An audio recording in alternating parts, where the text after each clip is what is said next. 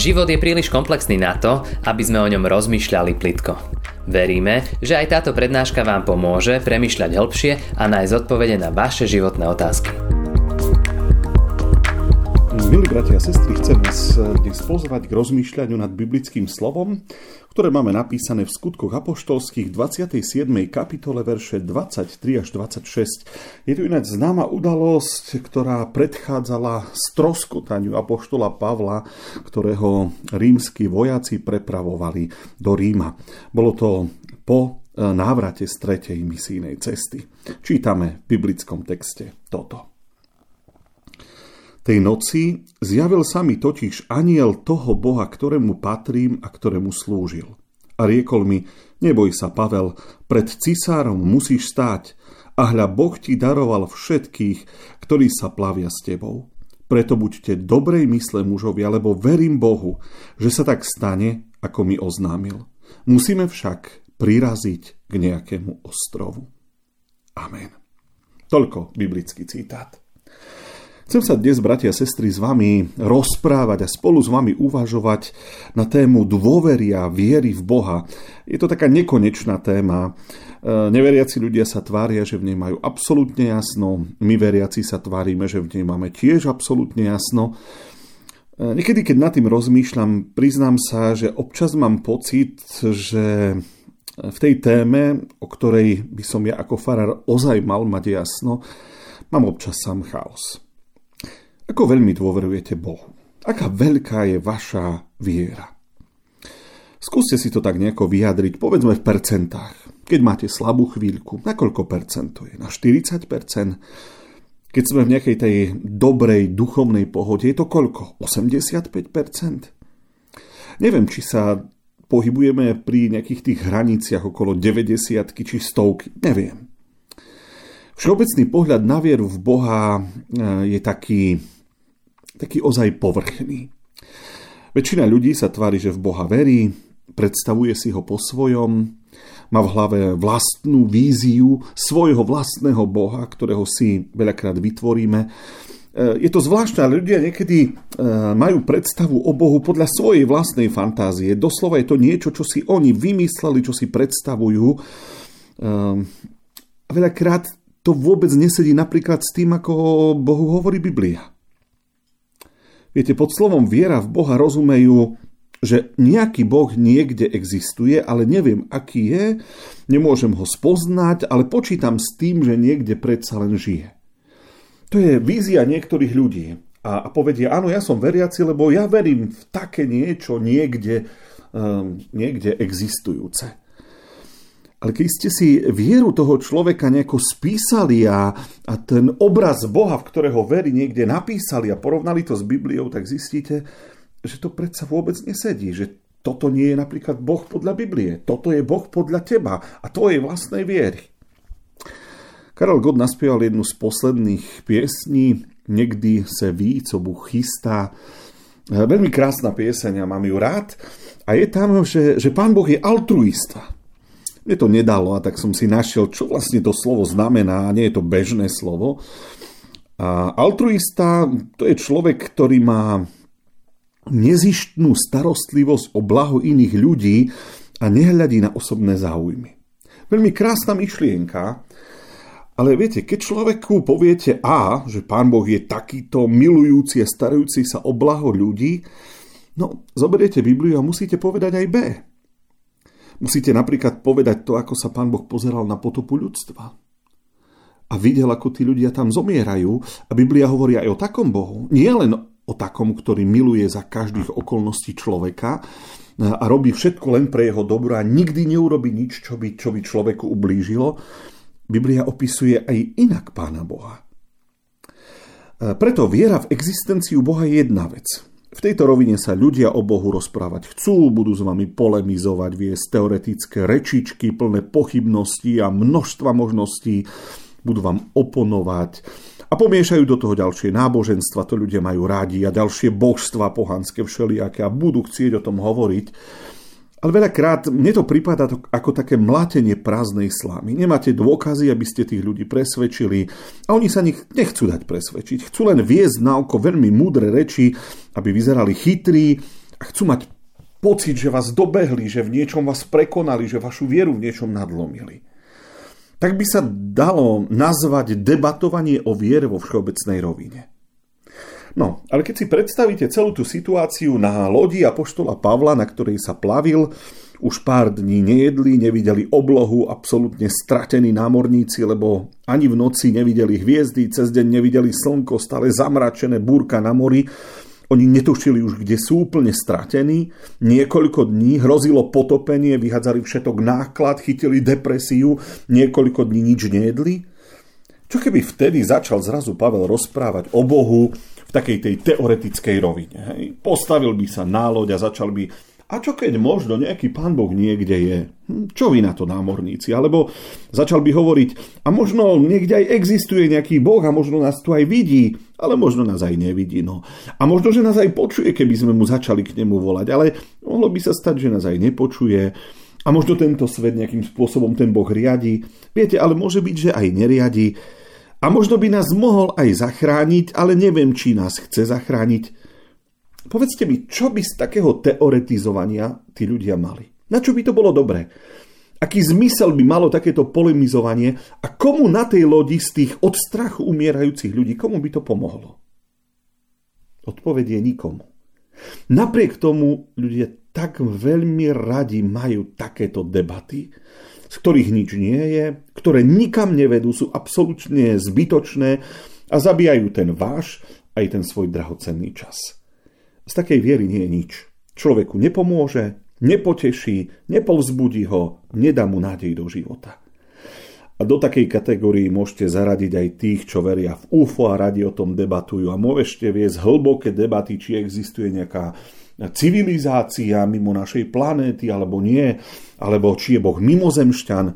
No, tak e, mám pocit, že v tomto máme jasnú odpoveď v Biblii. Pán Boh nie je mimozemšťan, on nežije mimo zeme je tu prítomný, takže musí byť aj pozemšťan.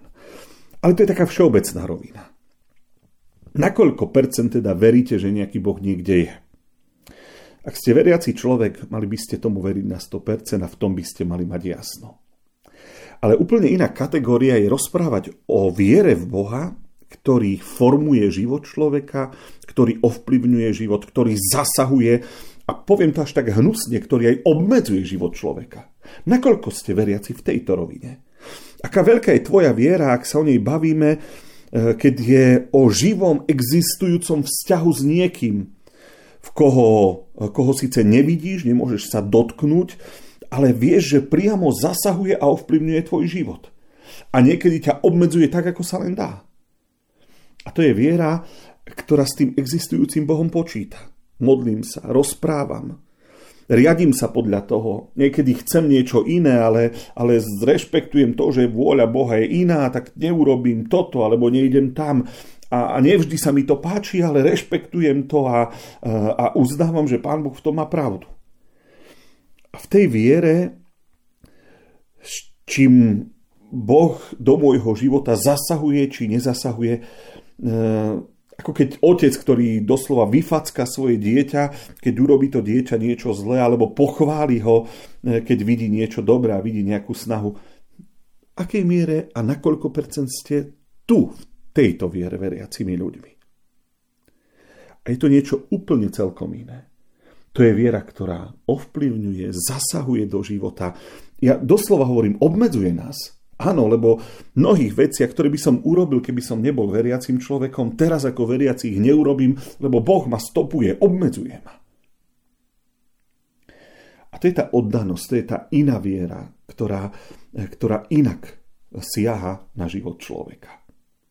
Pre mňa bolo zaujímavé, keď mal Pavel vidinu nejakého aniela, bolo to v noci, bol to spánok či polospánok, strachu o život, po niekoľkých dňoch zápasenia, Neviem, verili by ste takejto správe, ktorú by sa vám, ktorá by sa vám nejako vrila do pamäte, do mysla, vy by ste nevedeli, či to bol sen, či to nebol sen.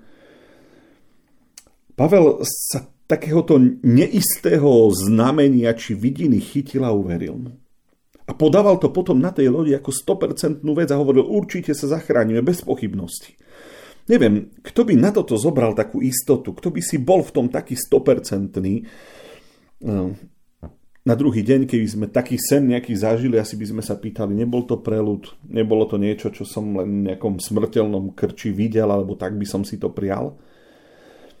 To zjavenie sa dalo možno aj úplne racionálne vysvetliť. Vyčerpanie, únava, strach, k tomu túžba po živote, to je to topiaci sa aj slamky chytá.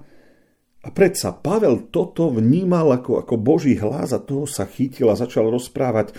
Ľudia moji, prežijeme všetci, zachránime sa. Prečo my také veci života vnímame úplne racionálne a nedokážeme eh, tak nejako veriť Bohu bez pochybnosti, bez zaváhania? Viete, napríklad v chorobe čakáme na uzdravenie a zázrak, ale, ale niekedy v tých našich modlitbách nemáme odvahu s vierou prosiť, Bože, tak ma uzdrav. Chodím na pastorálne návštevy a prídem do rodiny, kde sa e, sestrou, ktorá je chorá na rakovinu, modlím a, a modlím sa za jej uzdravenie a prosím, ale v tej modlitbe e, je aj také trošku ako keby zadné dvierka, však nebudem sa modliť, aby ju pán Boh vyzdravil, vyliečil, ona sa nevylieči a zomrie, tak tá modlitba vyznie úplne divne. Tak sa modlíme tak, ako keby sme si rovno nechali aj dvierka. Joj, pane Bože, tak keď rozhodneš tak, tak, tak, a keď rozhodneš tak, tak nech to bude tak. Neviem, čo by zmenili na situácii Pavlové slova, ak by boli v tej situácii vyslovené presne takýmto spôsobom. Mužovia, treba sa nám modliť, a možno predsa len by nás Pán Boh mohol aj vypočuť, ak to bude jeho vôľa a možno, že by nás mohol aj zachrániť, ale kto vie, či nás zachráni. Neveriaci muži v beznadejnej situácii. Aké istoty by plynuli z takej reči? Ale mám pocit, že, že my sa v dnešnej dobe takto modlíme. V tej modlitbe radšej povieme, Páne Bože, tak nech sa stane Tvoja vôľa a ja sa modlím aj za zdravie, ale nie som si celkom istý, či Ty chceš alebo máš moc také niečo urobiť. Prípadov našich pochybností je, je veľmi veľa. Máme jasné slova Ježiša Krista o väčšnom živote a sú kresťania, ktorí v podstate o tom pochybujú. Máme sa sľubenie o tom, že Pán Boh sa o nás postará, že nemáme byť ustarostení a pritom všetko riešime a musíme vyriešiť sami, lebo my neveríme, že Pán Boh sa postará. Máme zasľubenie o vypočutí modlítiev, ale my sa modlíme, ako keby sme ani neverili, eh, že, že to sa môže stať, čo, čo od Boha prosíme. Prečo Pavel dokázal veriť a my máme pochybnosti? Prečo ten vzťah s Bohom prežíval tak oveľa intenzívnejšie ako my? Boh ho viac zachraňoval ako nás? Mal lepšie skúsenosti s Pánom Bohom v živote ako my? Pozrite sa na to inak. Koľkokrát ho pán Boh nezachránil. Raz vymenoval, koľko kameňovaní mal, palicovaní, koľkokrát dostal bitku, koľkokrát prešiel väzením nemal vždy úspech a požehnanie. Obrazne povedané, niekedy ho pán Boh nechal v štychu. Takisto ako v našich životoch, veľa krát je odpoveď Božia nie. Ako keby sme do ďalších zápasov viery už potom nedokázali ísť so 100% dôverou, lebo Pán Boh nám už povedal nie a máme smolu. Niekedy máme pocit, že nás Boh zradil, že nám nepomohol. Alebo ho nepoznáme tak dobre, aby sme vedeli povedať, že, že áno, rešpektujem Bože, že toto si chcel takto a tak si to urobil a nebolo to po mojej vôli, ale teraz sa znova modlím so 100% istotou, že vypočuješ. Viete, naša viera je raz hore a raz dole. Nemôžeme sa baviť ani, ani o veľkosti hrčičného zrna, pritom je to jedno z najmenších zrniečok. A všimnite si, mňa vrtalo v hlave, ako zvláštne Pavel rozprával to svoje svedectvo. Všimli ste si, čo povedal v tom texte? Pri mne zastal aniel toho Boha, ktorému patrím a ktorému slúžim. Eh, ak chcete pochopiť Pavlovú dôveru, musíte pochopiť, čo povedal. Viete, my nehovoríme takto o Pánu Bohu. Postavte si do zrkadla eh, tohto Božieho slova seba a vidíte, že náš postoj k Bohu a vzťah k Bohu je nejaký iný. Som farár, ale, ale nerozprávam o Bohu takto, že toho Boha, ktorému patrím a ktorému slúžim. U Pavla bolo jedno, či bolo dobré alebo zlé. On proste stále s tým Bohom počítal.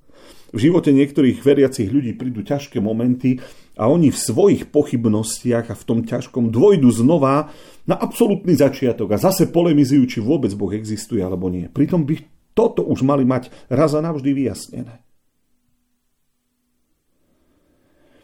Verím totiž Bohu, že to bude tak, ako mi to povedal. Máme takýto postoj k Biblii, Božiemu slovu? Tu je napísané, čo nám Boh skrze Krista Božích mužov povedal. Tak, tak veríme tomu na 100%, nemáme o tom pochybnosti. Ak sa rozprávame o viere v Boha, tak si treba uvedomiť, že vo viere v Boha ide vždy o dve osoby. Viera závisí od toho, kto verí a od toho, komu verí. Ten, komu veríte, musí byť dôveryhodný. Preto chápem, e, prečo Biblia oznamuje veci dopredu. Prečo je v Božom slove veľa momentov a toto sa stalo, aby sa naplnilo písmo. Alebo a Ježiš e, pri svojich učeníkoch robil takúto vec. Predpovedal som vám to, aby ste verili. Boh je dôveryhodný v úvodzovkách subjekt, ak ho takto môžem nazvať. Len ho potrebuješ spoznať. Občas sa robia štatistiky dôveryhodnosti politikov, väčšinou pred voľbami. E, nechcem sa pýtať, kto je pre vás dôveryhodný, len chcem skôr sa opýtať, na akom mieste dôveryhodnosti by bol pre vás Pán Boh v rebríčku dôveryhodnosti. Môžete sa na neho spoľahnúť? Vložíte do jeho rúk svoj život? No a ten druhý, od koho viera závisí, to som vlastne ja, to si ty, milý brat, milá sestra. Ten, kto verí, musí mať odvahu veriť. Musí do toho sa nejakým spôsobom vložiť. Keď chodím v aute, väčšinou mám zapnuté Radio Express a vždy cez týždeň tam volajú tým, ktorí sa zapojili do súťaže do tých 3000 eur a väčšina ľudí, keď im zavolajú a zodvihnú správne telefón a oni povedia, vyhrali ste, tak tí ľudia reagujú spôsobom to vážne? Nerobíte si zo mňa žarty? To naozaj? Ozaj to nie je nejaký žart? Neveril som, že môžem vyhrať. Je to čudné. Posielajú tam SMS-ky, aby vyhrali a keď vyhrajú, tak hovoria, neverili sme, že sme mohli, alebo že by sme mohli vyhrať. Tak čo je to vlastne za viera? Ak je to nevera, tak nechápem, na čo sa do takého niečoho zapájajú. Keď neveríš, že môžeš vyhrať, prečo zavoláš alebo pošleš SMS-ku? Prečo, keď neveríš, že sa to môže stať?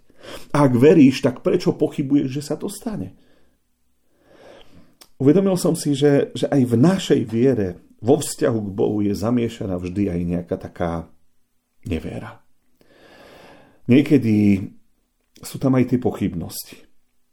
Pritom viem, že Pán Ježiš vyžaduje tú 100% vieru. Ale vie, že v tej našej viere aj je nejaká tá štipka nevery.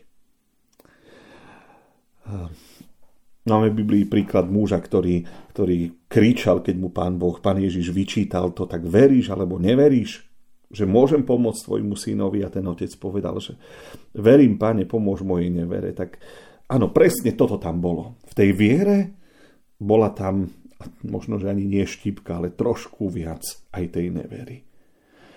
Viete, viera nie sú len prázdne slova.